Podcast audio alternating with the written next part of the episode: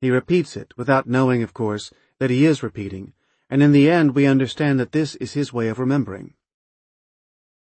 The lasting legacy of Breuer and Freud's 1893 paper is what we now call the talking cure.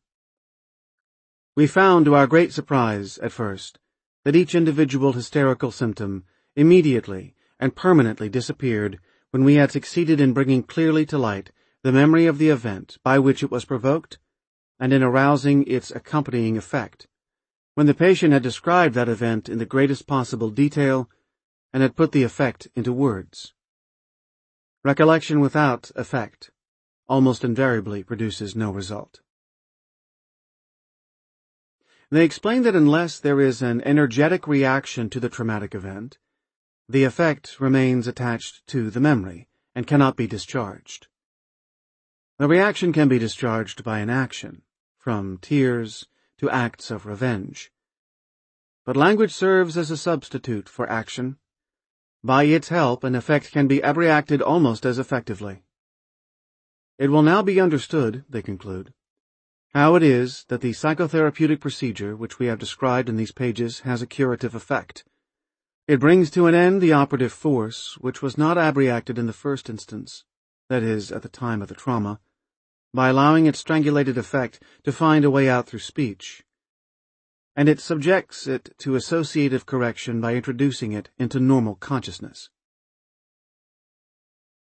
Even though psychoanalysis is today in eclipse, the talking cure has lived on, and psychologists have generally assumed that telling the trauma story in great detail will help people to leave it behind. That is also a basic premise of cognitive behavioral therapy, or CBT, which today is taught in graduate psychology courses around the world. Although the diagnostic labels have changed, we continue to see patients similar to those described by Charcot, Janet, and Freud. In 1986, my colleagues and I wrote up the case of a woman who had been a cigarette girl at Boston's Coconut Grove nightclub when it burned down in 1942. During the 1970s and 1980s, she annually reenacted her escape on Newbury Street, a few blocks from the original location, which resulted in her being hospitalized with diagnoses like schizophrenia and bipolar disorder. In 1989, I reported on a Vietnam veteran who yearly staged an armed robbery on the exact anniversary of a buddy's death. He would put a finger in his pants pocket, claim that it was a pistol, and tell a shopkeeper to empty his cash register, giving him plenty of time to alert the police. This unconscious attempt to commit suicide by cop came to an end after a judge referred the veteran to me for treatment. Once we had dealt with his guilt about his friend's death, there were no further reenactments. Such incidents raise a critical question.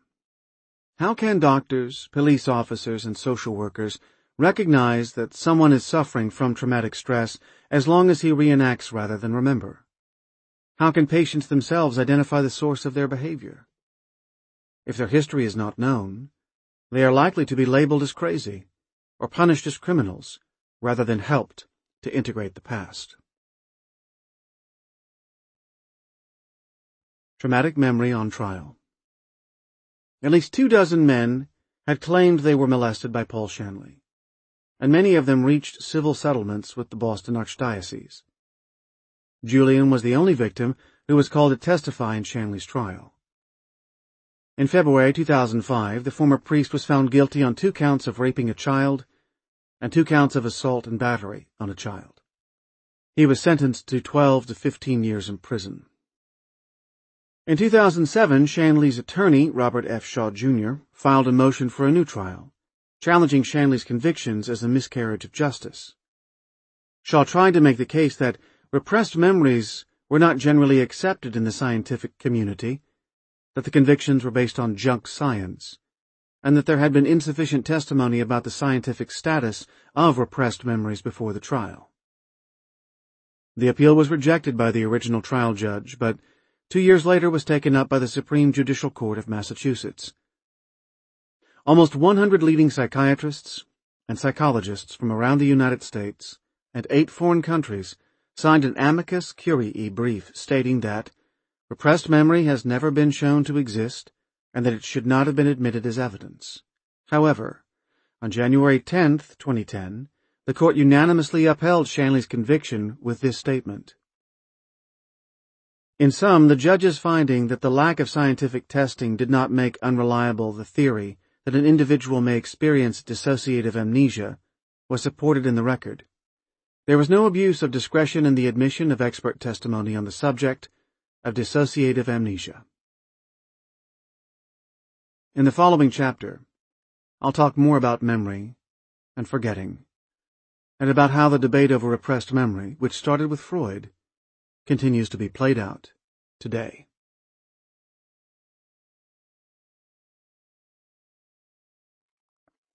Chapter 12 The Unbearable Heaviness of Remembering Our bodies are the texts that carry the memories, and therefore remembering is no less than reincarnation.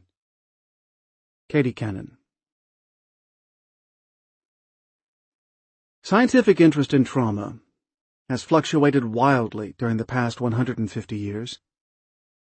Charcot's death in 1893 and Freud's shift in emphasis to inner conflicts, defenses, and instincts at the root of mental suffering were just part of mainstream medicine's overall loss of interest in the subject. Psychoanalysis rapidly gained in popularity. In 1911, the Boston psychiatrist Morton Prince, who had studied with William James and Pierre Janet, complained that those interested in the effects of trauma were like clams swamped by the rising tide in Boston Harbor. This neglect lasted for only a few years, though, because the outbreak of World War in 1914 once again confronted medicine and psychology with hundreds of thousands of men with bizarre psychological symptoms, unexplained medical conditions, and memory loss. The new technology of motion pictures made it possible to film these soldiers, and today on YouTube we can observe their bizarre physical postures, strange verbal utterances, terrified facial expressions, and tics, the physical embodied expression of trauma, a memory that is inscribed simultaneously in the mind as interior images and words, and on the body. Early in the war, the British created the diagnosis of shell shock, which entitled combat veterans to treatment and a disability pension. The alternative, similar diagnosis was neurasthenia, for which they received neither treatment nor pension. It was up to the orientation of the treating physician which diagnosis a soldier received. More than a million British soldiers served on the Western Front at any one time. In the first few hours of July 1, 1916 alone, in the Battle of the Somme, the British Army suffered 57,470 casualties, including 19,240 dead, the bloodiest day in its history.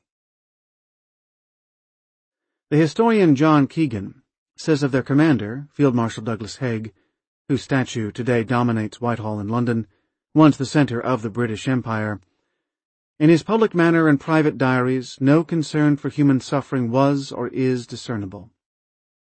At the Somme, he had sent the flower of British youth to death or mutilation. As the war wore on, shell shock increasingly compromised the efficiency of the fighting forces. Caught between taking the suffering of their soldiers seriously and pursuing victory over the Germans, the British General Staff issued General Routine Order Number 2384 in June of 1917, which stated, in no circumstances whatever will the expression shell shock be used verbally or be recorded in any regimental or other casualty report, or any hospital or other medical document.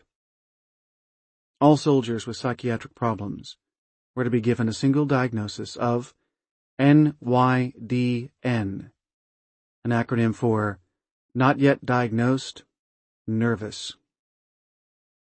In November 1917, the General Staff denied Charles Samuel Myers, who ran four field hospitals for wounded soldiers, permission to submit a paper on shell shock to the British Medical Journal.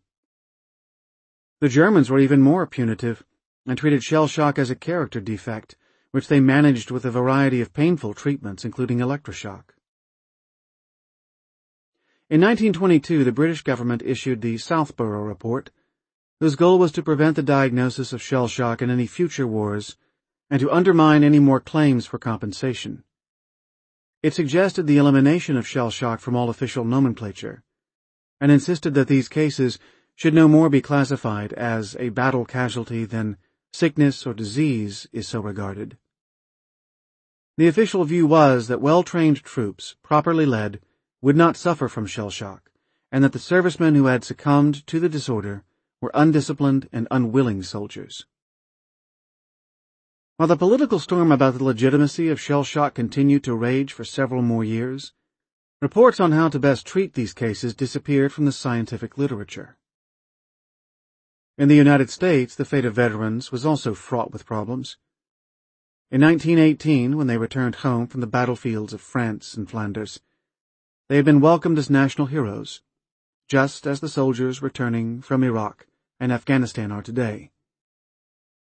In 1924, Congress voted to award them a bonus of $1.25 for each day they had served overseas.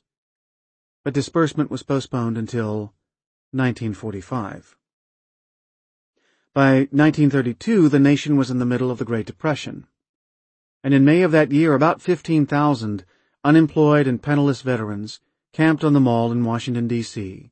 to petition for immediate payment of their bonuses. The Senate defeated the bill to move up disbursement by a vote of 62 to 18. A month later, President Hoover ordered the Army to clear out the veterans' encampment. Army Chief of Staff General Douglas MacArthur commanded the troops supported by six tanks. Major Dwight D. Eisenhower was the liaison with the Washington police, and Major George Patton was in charge of the cavalry. Soldiers with fixed bayonets charged, hurling tear gas into the crowd of veterans. The next morning, the mall was deserted, and the camp was in flames. The veterans never received their pensions. While politics and medicine turned their backs on the returning soldiers, the horrors of the war were memorialized in literature and art. In All Quiet on the Western Front, a novel about the war experiences of frontline soldiers by the German writer Erich Maria Remarque, the book's protagonist, Paul Baumer, spoke for an entire generation. He says, I am aware that I, without realizing it, have lost my feelings. I don't belong here anymore. I live in an alien world. I prefer to be left alone, not disturbed by anybody. They talk too much. I can't relate to them. They are only busy with superficial things. Published in 1929, the novel instantly became an international bestseller, with translations in 25 languages. The 1930 Hollywood film version won the Academy Award for Best Picture. But when Hitler came to power a few years later, all Quiet on the Western Front was one of the first degenerate books the Nazis burned in the public square in front of Humboldt University in Berlin. Apparently, awareness of the devastating effects of war on soldiers' minds would have constituted a threat to the Nazis' plunge into another round of insanity. Denial of the consequences of trauma can wreak havoc with the social fabric of society. The refusal to face the damage caused by the war and the intolerance of weakness played an important role in the rise of fascism and militarism around the world in the 1930s. The extortionate war reparations of the Treaty of Versailles further humiliated an already disgraced Germany. German society, in turn, dealt ruthlessly with its own traumatized war veterans, who were treated as inferior creatures. This cascade of humiliations of the powerless set the stage for the ultimate debasement of human rights under the Nazi regime, the moral justification for the strong to vanquish the inferior, the rationale for the ensuing war. The outbreak of World War II prompted Charles Samuel Myers and American psychiatrist Abram Kardiner to publish the accounts of their work with World War I soldiers and veterans. Shell Shock in France, 1914 to 1918, published in 1940, and The Traumatic Neuroses of War, published in 1941, served as the principal guides for psychiatrists who were treating soldiers in the new conflict who had war neuroses. The U.S. war effort was prodigious, and the advances in frontline psychiatry reflected that commitment. Again, YouTube offers a direct window on the past. Hollywood director John Huston's documentary, Let There Be Light, 1946, shows the predominant treatment for war neuroses at that time. Hypnosis. In Huston's film, made when he was serving in the Army Signal Corps, the doctors are still patriarchal and the patients are still terrified young men. But they manifest their trauma differently. While the World War I soldiers flail, have facial tics, and collapse with paralyzed bodies, the following generation talks and cringes. Their bodies still keep the score. Their stomachs are upset, their hearts race, and they are overwhelmed by panic. But the trauma did not just affect their bodies. The trance state induced by hypnosis allowed them to find words for the things they had been too afraid to remember. Their terror, their survivor's guilt, and their conflicting loyalties. It also struck me that these soldiers seemed to keep a much tighter lid on their anger and hostility than the younger veterans I'd worked with. Culture shapes the expression of traumatic stress. The feminist theorist Germaine Greer wrote about the treatment of her father's PTSD after World War II. When the medical officers examined men exhibiting severe disturbances, they almost invariably found the root cause in pre-war experience. The sick men were not first-grade fighting material. The military proposition is that it is not war that makes men sick, but that sick men cannot fight wars. It seems unlikely the doctors did her father any good, but Greer's efforts to come to grips with his suffering undoubtedly helped fuel her exploration of sexual domination in all its ugly manifestations of rape, incest, and domestic violence. When I worked at the VA, I was puzzled that the vast majority of the patients we saw in the psychiatry service were young, recently discharged Vietnam veterans, while the corridors and elevators that led to the medical departments were filled with old men. Curious about this disparity, I conducted a survey of the World War II veterans in the medical clinics in 1983. The vast majority of them scored positive for PTSD on the rating scales that I administered, but their treatment focused on medical rather than psychiatric complaints. These vets communicated their distress via stomach cramps and chest pains rather than with nightmares and rage, from which, my research showed, they also suffered. Doctors shape how their patients communicate their distress. When a patient complains about terrifying nightmares and his doctor orders a chest x-ray, the patient realizes that he'll get better care if he focuses on his physical problems. Like my relatives who fought in or were captured during World War II, most of these men were extremely reluctant to share their experiences. My sense was that neither the doctors nor their patients wanted to revisit the war. However, military and civilian leaders came away from World War II with important lessons that the previous generation had failed to grasp. After the defeat of Nazi Germany and Imperial Japan, the United States helped rebuild Europe by means of the Marshall Plan, which formed the economic foundation of the next 50 years of relative peace.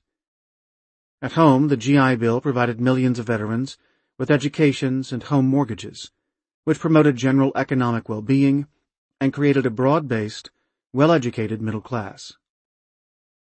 The armed forces led the nation in racial integration and opportunity. The Veterans Administration built facilities nationwide to help combat veterans with their health care. Still, with all this thoughtful attention to the returning veterans, the psychological scars of war went unrecognized, and traumatic neuroses disappeared entirely from official psychiatric nomenclature. The last scientific writing on combat trauma after World War II appeared in 1947.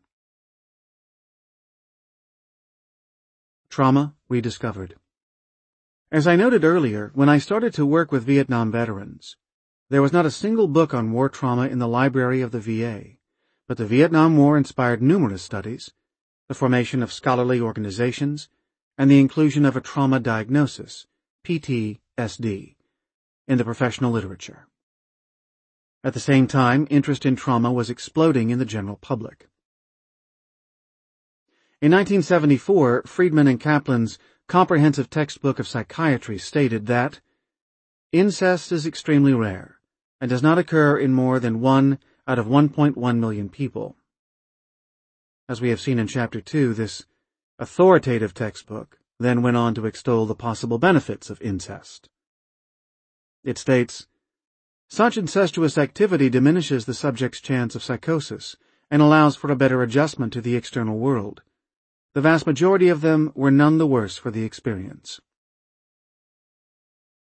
How misguided those statements were became obvious when the ascendant feminist movement, combined with awareness of trauma in returning combat veterans, emboldened tens of thousands of survivors of childhood sexual abuse, domestic abuse, and rape to come forward.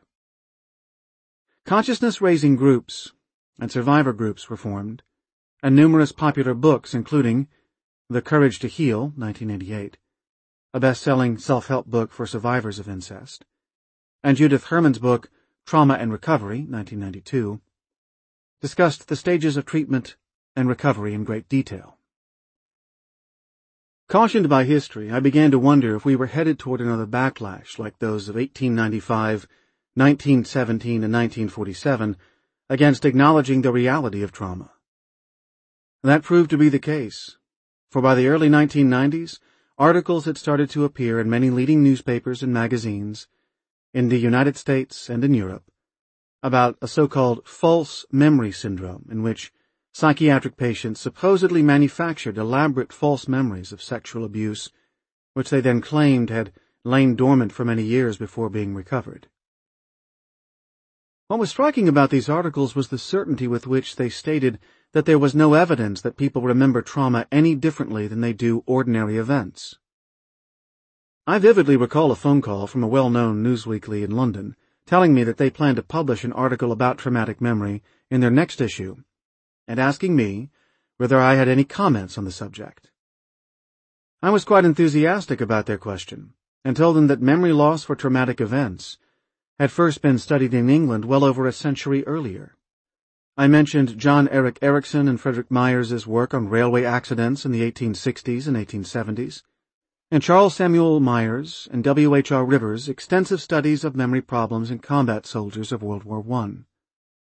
I also suggested they look at an article published in The Lancet in 1944, which described the aftermath of the rescue of the entire British Army from the beaches of Dunkirk in 1940.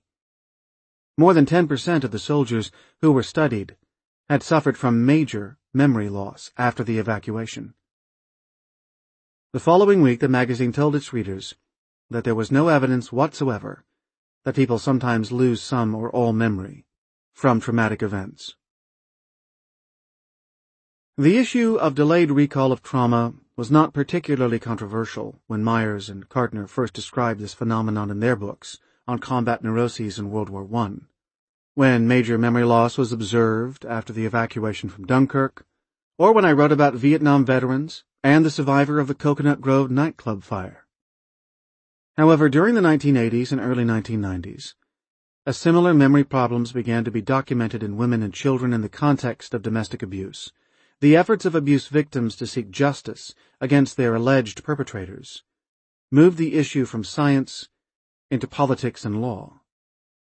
This, in turn, became the context for the pedophile scandals in the Catholic Church, in which memory experts were pitted against one another in courtrooms across the United States and later in Europe and Australia. Experts testifying on behalf of the Church claimed that memories of childhood sexual abuse were unreliable at best and that the claims being made by alleged victims more likely resulted from false memories implanted in their minds by therapists who were oversympathetic, credulous, or driven by their own agendas. During this period I examined more than fifty adults who, like Julian, remembered having been abused by priests. Their claims were denied in about half the cases. The Science of Repressed Memory There have in fact been hundreds of scientific publications spanning well over a century documenting how the memory of trauma can be repressed, only to resurface years or decades later. Memory loss has been reported in people who have experienced natural disasters, accidents, war trauma, kidnapping, torture, concentration camps, and physical and sexual abuse. Total memory loss is most common in childhood sexual abuse, with incidents ranging from 19 to 38 percent. This issue is not particularly controversial. As early as 1980, the DSM-3 recognized the existence of memory loss for traumatic events in the diagnostic criteria for dissociative amnesia. It states, an inability to recall important personal information, usually of a traumatic or stressful nature, that is too extensive to be explained by normal forgetfulness. Memory loss has been part of the criteria for PTSD since that diagnosis was first introduced. One of the most interesting studies of repressed memory was conducted by Dr. Linda Meyer Williams, which began when she was a graduate student in sociology at the University of Pennsylvania in the early 1970s. Williams interviewed 206 girls between the ages of 10 and 12 who had been admitted to a hospital emergency room following sexual abuse.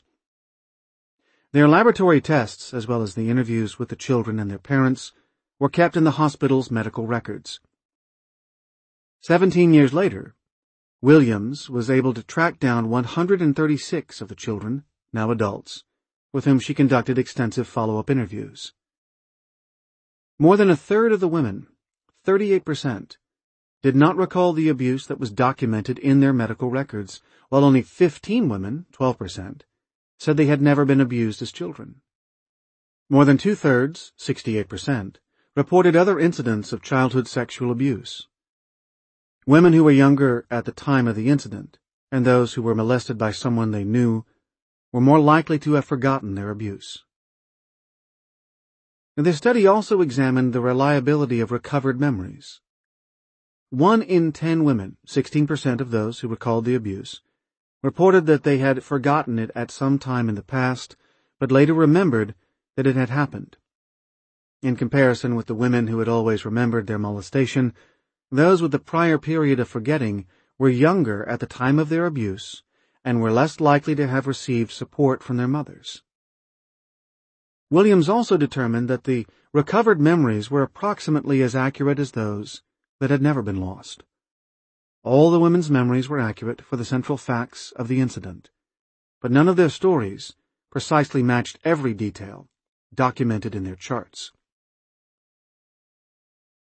Williams' findings are supported by recent neuroscience research that shows that memories that are retrieved tend to return to the memory bank with modifications. As long as a memory is inaccessible, the mind is unable to change it. But as soon as a story starts being told, particularly if it is told repeatedly, it changes. The act of telling itself changes the tale. The mind cannot help but make meaning out of what it knows, and the meaning we make of our lives changes how and what we remember. Given the wealth of evidence that trauma can be forgotten and resurface years later, why did nearly 100 reputable memory scientists from different countries throw the weight of their reputations behind the appeal to overturn Father Shanley's conviction, claiming that repressed memories were based on junk science? Because memory loss and delayed recall of traumatic experiences had never been documented in the laboratory, some cognitive scientists adamantly denied that these phenomena existed, or that retrieved traumatic memories could be accurate. However, what doctors encounter in emergency rooms, on psychiatric wards, and on the battlefield is necessarily quite different from what scientists observe in their safe and well-organized laboratories. Consider what is known as the lost in the mall experiment, for example. Academic researchers have shown that it is relatively easy to implant memories of events that never took place, such as having been lost in a shopping mall as a child. About 25% of subjects in these studies later recall that they were frightened and even fill in missing details. But such recollections involve none of the visceral terror that a lost child would actually experience. Another line of research documented the Unreliability of eyewitness testimony. Subjects might be shown a video of a car driving down a street, and asked afterward if they saw a stop sign or a traffic light. Children might be asked to recall what a male visitor to their classroom had been wearing. Other eyewitness experiments demonstrated that the questions witnesses were asked could alter what they claimed to remember.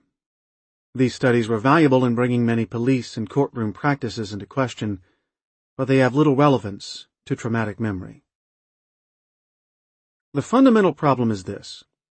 Events that take place in the laboratory cannot be considered equivalent to the conditions under which traumatic memories are created. The terror and helplessness associated with PTSD simply can't be induced de novo in such a setting. We can study the effects of existing traumas in the lab, as in our script-driven imaging studies of flashbacks, but the original imprint of trauma cannot be laid down there. Dr. Roger Pitman conducted a study at Harvard in which he showed college students a film called Faces of Death, which contained newsreel footage of violent deaths and executions. This movie, now widely banned, is as extreme as any institutional review board would allow, but it did not cause Pitman's normal volunteers to develop symptoms of PTSD. If you want to study traumatic memory, you have to study the memories of people who have actually been traumatized. Interestingly, once the excitement and profitability of courtroom testimony diminished, the Scientific controversy disappeared as well, and clinicians were left to deal with the wreckage of traumatic memory. Normal versus traumatic memory. In 1994, I and my colleagues at Massachusetts General Hospital decided to undertake a systematic study comparing how people recall benign experiences and horrific ones. We placed advertisements in local newspapers, in laundromats, and on student union bulletin boards that said, Has something terrible happened to you that you cannot get out of your mind? Call 727-5500. We will pay you $10 for participating in this study. In response to our first ad, 76 volunteers showed up. After we introduced ourselves, we started off by asking each participant, Can you tell us about an event in your life that you think you will always remember, but that is not traumatic? One participant lit up and said, The day that my daughter was born. Others mentioned their wedding day, playing on a winning sports team, or being valedictorian at their high school graduation.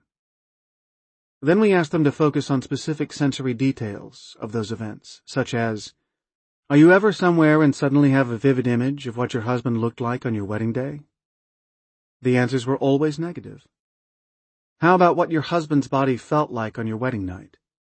We got some odd looks on that one. We continued, Do you ever have a vivid, precise recollection of the speech you gave as a valedictorian? Or, Do you ever have intense sensations recalling the birth of your first child? The replies were all in the negative. Then we asked them about the traumas that had brought them into the study many of them rapes. Do you ever suddenly remember how your rapist smelled? we asked. And do you ever experience the same physical sensations you had when you were raped? Such questions precipitated powerful emotional responses.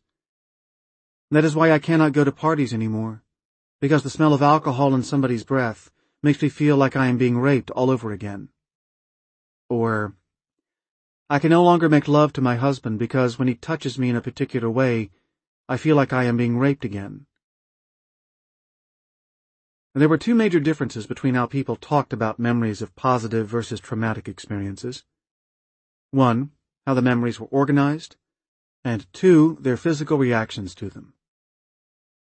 Weddings, births, and graduations were recalled as events from the past, stories with a beginning, a middle, and an end. Nobody said that there were periods when they'd completely forgotten any of these events. In contrast, the traumatic memories were disorganized. Our subject remembered some details all too clearly the smell of the rapist, the gash in the forehead of a dead child, but could not recall the sequence of events or other vital details, the first person who arrived to help, and whether an ambulance or a police car took them to the hospital. We also asked the participants how they recalled their trauma at three points in time. Right after it happened, when they were most troubled by their symptoms, and during the week before the study. All of our traumatized participants said that they had not been able to tell anybody precisely what had happened immediately following the event. This will not surprise anyone who has worked in an emergency room or ambulance service. People brought in after a car accident in which a child or a friend has been killed sit in stunned silence, dumbfounded by terror. Almost all have repeated flashbacks. They felt overwhelmed by images, sounds, sensations, and emotions. As time went on, even more sensory details and feelings were activated, but most participants also started to be able to make sense out of them. They began to know what had happened and to be able to tell the story to other people, a story that we call the memory of the trauma. Gradually, the images and flashbacks decreased in frequency, but the greatest improvement was in the participants' ability to piece together the details and sequence of the event. By the time of our study, 85% of them were able to tell a coherent story, with a beginning, a middle, and an end. Only a few were missing significant details. We noted that the five who said they had been abused as children had the most fragmented narratives. Their memories still arrived as images, physical sensations, and intense emotions. In essence, our study confirmed the dual memory system that Janet and his colleagues at the Salpêtrière had described more than a hundred years earlier. Traumatic memories are fundamentally different from the stories we tell about the past. They are dissociated. The different sensations that entered the brain at the time of the trauma are not properly assembled into a story, a piece of autobiography. Perhaps the most important finding in our study was that Remembering the trauma with all its associated affects does not, as Breuer and Freud claimed back in 1893, necessarily resolve it. Our research did not support the idea that language can substitute for action.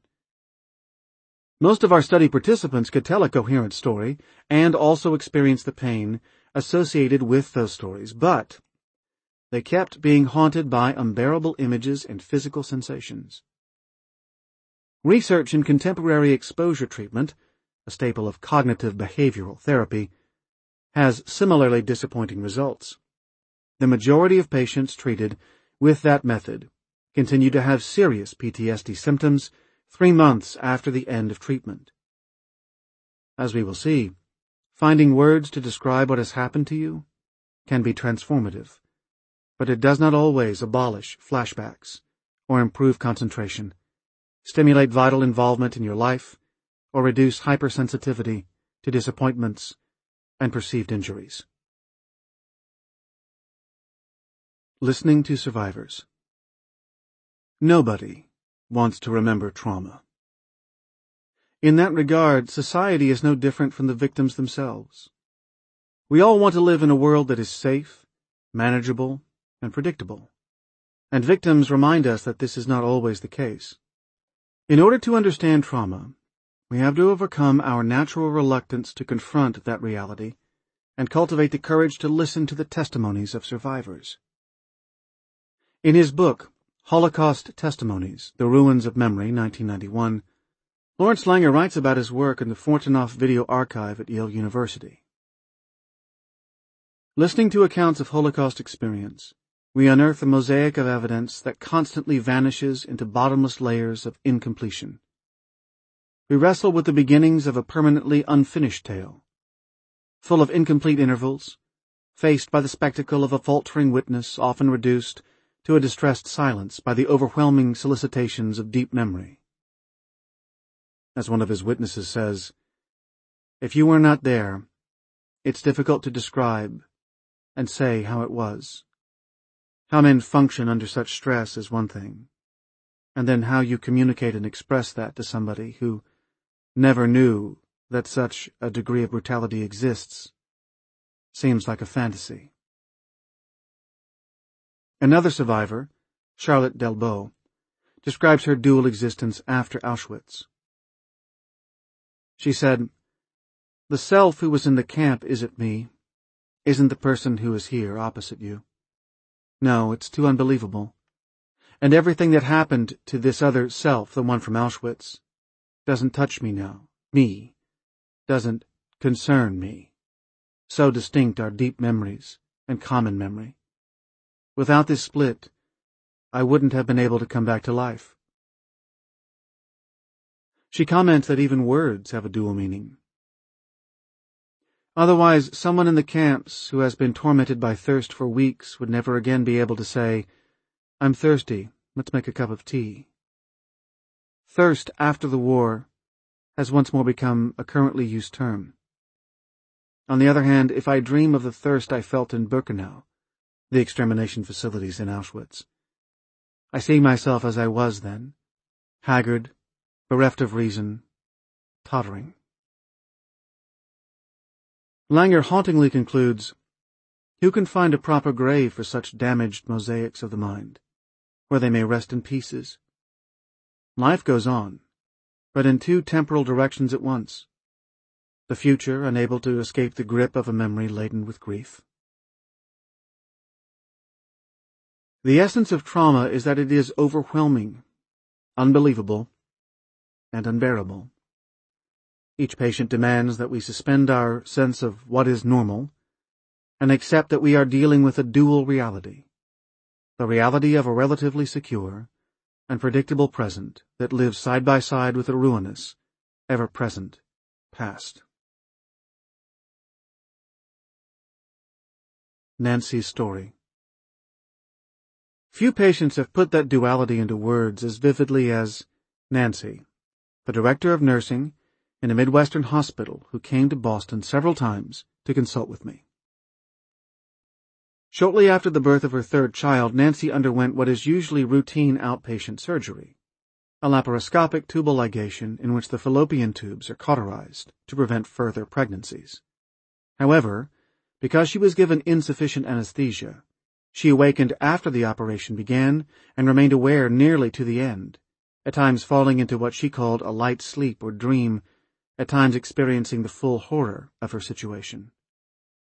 She was unable to alert the OR team by moving or crying out because she had been given a standard muscle relaxant to prevent muscle contractions during surgery. Some degree of anesthesia awareness is now estimated to occur in approximately 30,000 surgical patients in the United States every year. And I had previously testified on behalf of several people who were traumatized by the experience. Nancy, however, did not want to sue her surgeon or anesthetist. Her entire focus was on bringing the reality of her trauma to consciousness so that she could free herself from its intrusions into her everyday life. I'd like to end this chapter by sharing several passages from a remarkable series of emails in which she described her grueling journey to recovery. Initially, Nancy did not know what had happened to her. When we went home, I was still in a daze, doing the typical things of running a household, yet not really feeling that I was alive or that I was real. I had trouble sleeping that night. For days, I remained in my own little disconnected world. I could not use a hair dryer, toaster, stove, or anything that warmed up. I could not concentrate on what people were doing or telling me. I just didn't care. I was increasingly anxious. I slept less and less. I knew I was behaving strangely and kept trying to understand what was frightening me so. On the fourth night after the surgery, around 3 a.m., I started to realize that the dream I had been living all this time related to conversations I had heard in the operating room. I was suddenly transported back into the OR. I could feel my paralyzed body being burned. I was engulfed in a world of terror and horror. From then on, Nancy says, memories and flashbacks erupted into her life. It was as if the door was pushed open slightly, allowing the intrusion. There was a mixture of curiosity and avoidance. I continued to have irrational fears. I was deathly afraid of sleep. I experienced a sense of terror when seeing the color blue. My husband, unfortunately, was bearing the brunt of my illness. I would lash out at him when I truly did not intend to. I was sleeping at most two to three hours, and my daytime was filled with hours of flashbacks. I remained chronically hyper-alert, feeling threatened by my own thoughts and wanting to escape them. I lost 23 pounds in three weeks. People kept commenting on how great I looked. I began to think about dying. I developed a very distorted view of my life in which all my successes diminished and old failures were amplified. I was hurting my husband and found that I could not protect my children from my rage. Three weeks after the surgery, I went back to work at the hospital. The first time I saw somebody in a surgical scrub suit was in the elevator. I wanted to get out immediately, but of course I could not. I then had this irrational urge to clobber him, which I contained with considerable effort. This episode triggered increasing flashbacks, terror, and dissociation. I cried all the way home from work. After that I became adept at avoidance. I never set foot in an elevator. I never went to the cafeteria. I avoided the surgical floors. Gradually Nancy was able to piece together her flashbacks and create an understandable, if horrifying, memory of her surgery. She recalled the reassurances of the OR nurses and a brief period of sleep after the anesthesia was started. Then she remembered how she began to awaken. The entire team was laughing about an affair one of the nurses was having. This coincided with the first surgical incision. I felt the stab of the scalpel, then the cutting, then the warm blood flowing over my skin. I tried desperately to move, to speak, but my body didn't work. I couldn't understand this. I felt a deeper pain as the layers of muscle pulled apart under their own tension. I knew I wasn't supposed to feel this. Nancy next recalls someone rummaging around in her belly and identified this as the laparoscopic instruments being placed. She felt her left tube being clamped. Then suddenly there was an intense searing, burning pain. I tried to escape, but the cautery tip pursued me, relentlessly burning through. There simply are no words to describe the terror of this experience. This pain is not in the same realm as other pain I had known and conquered, like a broken bone or natural childbirth. It begins as extreme pain, then continues relentlessly as it slowly burns through the tube. The pain of being cut with a scalpel pales by this giant. Then, abruptly, the right tube felt the initial impact of the burning tip. When I heard them laugh, I briefly lost track of where I was. I believed I was in a torture chamber, and I could not understand why they were torturing me without even asking for information. My world narrowed to a small sphere around the operating table. There was no sense of time, no past, and no future. There was only pain, terror, and horror. I felt isolated from all humanity, profoundly alone in spite of the people surrounding me. The sphere was closing in on me.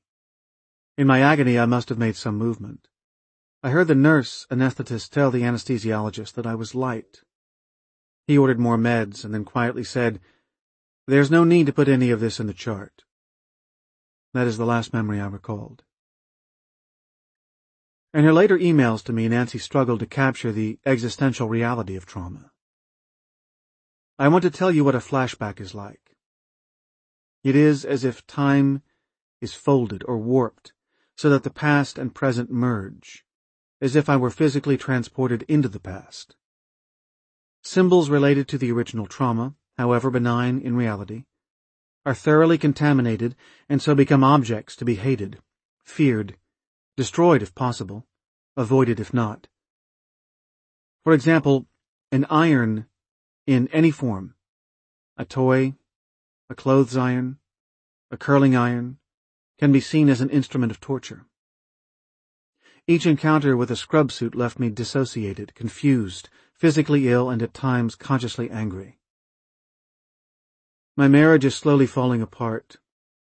My husband came to represent the heartless, laughing people, the surgical team who hurt me. I exist in a dual state. A pervasive numbness covers me with a blanket, and yet the touch of a small child pulls me back to the world. For a moment I am present, and a part of life. not just an observer. Interestingly, I function very well at work and am constantly given positive feedback.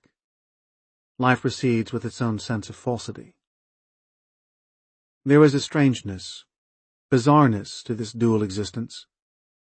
I tire of it, yet I cannot give up on life, and I cannot delude myself into believing that if I ignore the beast, it will go away. I've thought many times that I had recalled all the events around the surgery, only to find a new one. There are so many pieces of that forty-five minutes of my life that remain unknown.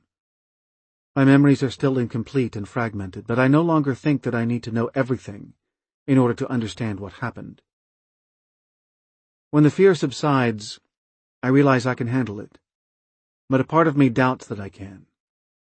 The pull to the past is strong. It is the dark side of my life, and I must dwell there from time to time. The struggle may also be a way to know that I survive, a replaying of the fight to survive, which apparently I won but cannot own. An early sign of recovery came when Nancy needed another, more extensive operation. She chose a Boston hospital for the surgery, asked for a preoperative meeting with the surgeons and the anesthesiologist, specifically to discuss her prior experience, and requested that I be allowed to join them in the operating room. For the first time in many years, I put on a surgical scrub suit and accompanied her into the OR while the anesthesia was induced. This time she woke up to a feeling of safety. Two years later, I wrote Nancy asking her permission to use her account of anesthesia awareness in this chapter. In her reply, she updated me on the progress of her recovery. I wish I could say that the surgery to which you were so kind to accompany me ended my suffering.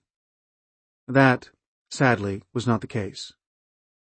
After about six more months, I made two choices that proved provident. I left my CBT therapist to work with a psychodynamic therapist, and I joined a Pilates class. In our last month of therapy, I asked my psychiatrist why he did not try to fix me as all the other therapists had attempted, yet had failed. He told me that he assumed, given what I had been able to accomplish with my children and career, that I had sufficient resiliency to heal myself, if he created a holding environment for me to do so. This was an hour each week that became a refuge, where I could unravel the mystery of how I had become so damaged, and then reconstruct a sense of myself that was whole, not fragmented, peaceful, not tormented. Through Pilates, I found a stronger physical core, as well as a community of women who willingly gave acceptance and social support that had been distant in my life since the trauma.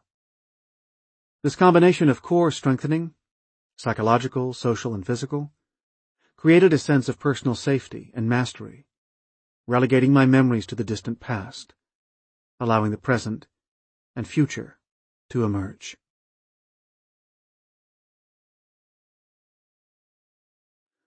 Part 5 Paths to Recovery Chapter 13 Healing from Trauma Owning Yourself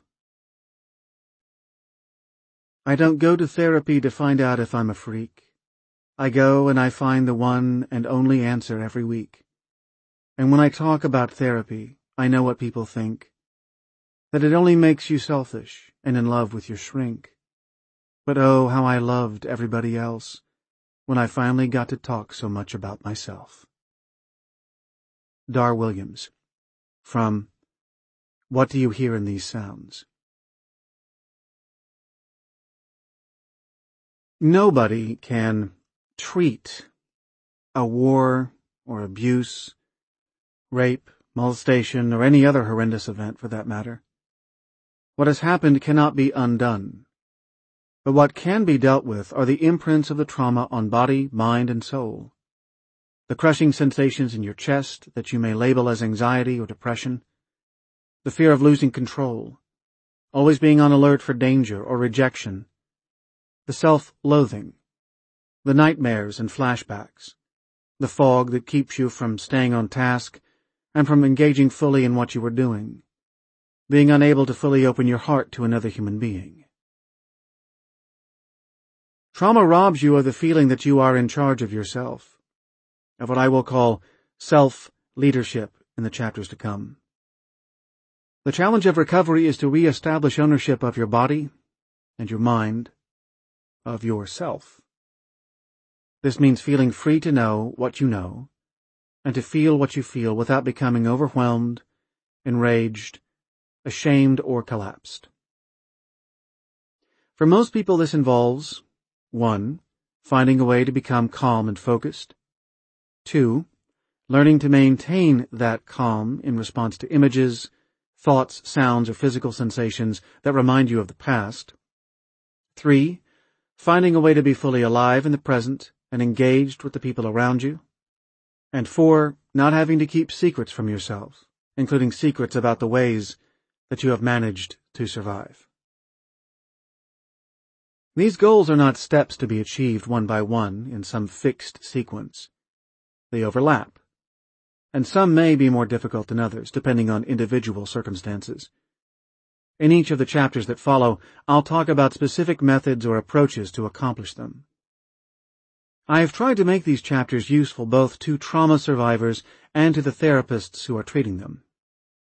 People under temporary stress may also find them useful. I've used every one of these methods extensively to treat my patients, and I have also experienced them myself.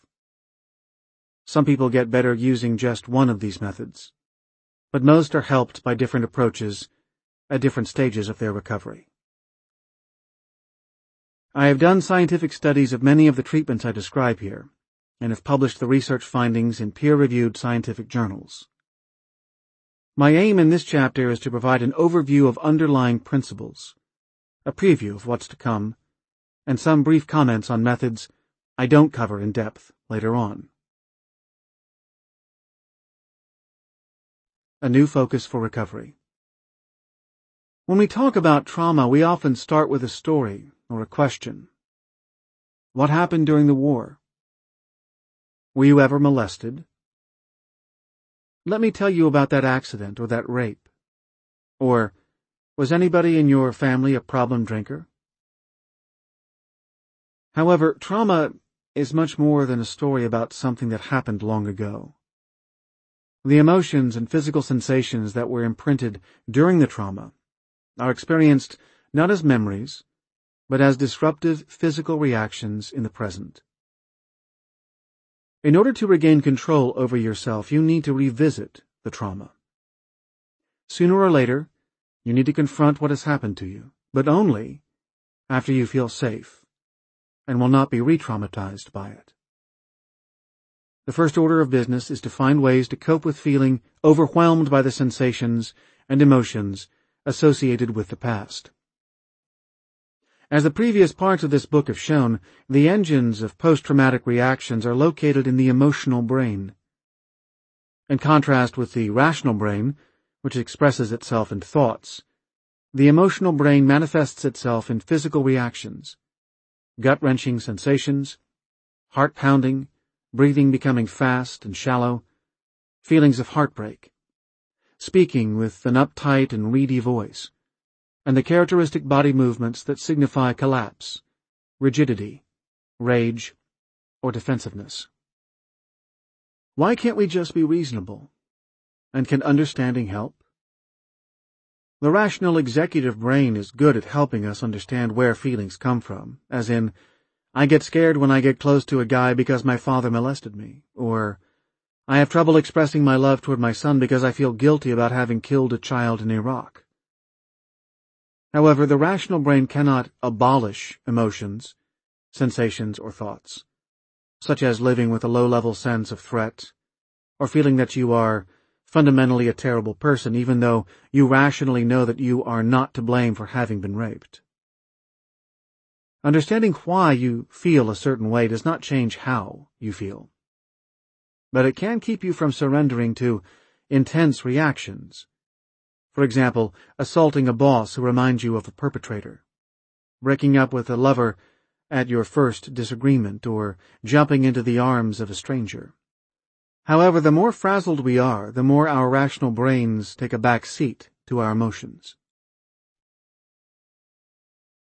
Limbic System Therapy The fundamental issue in resolving traumatic stress is to restore the proper balance between the rational and emotional brains, so that you can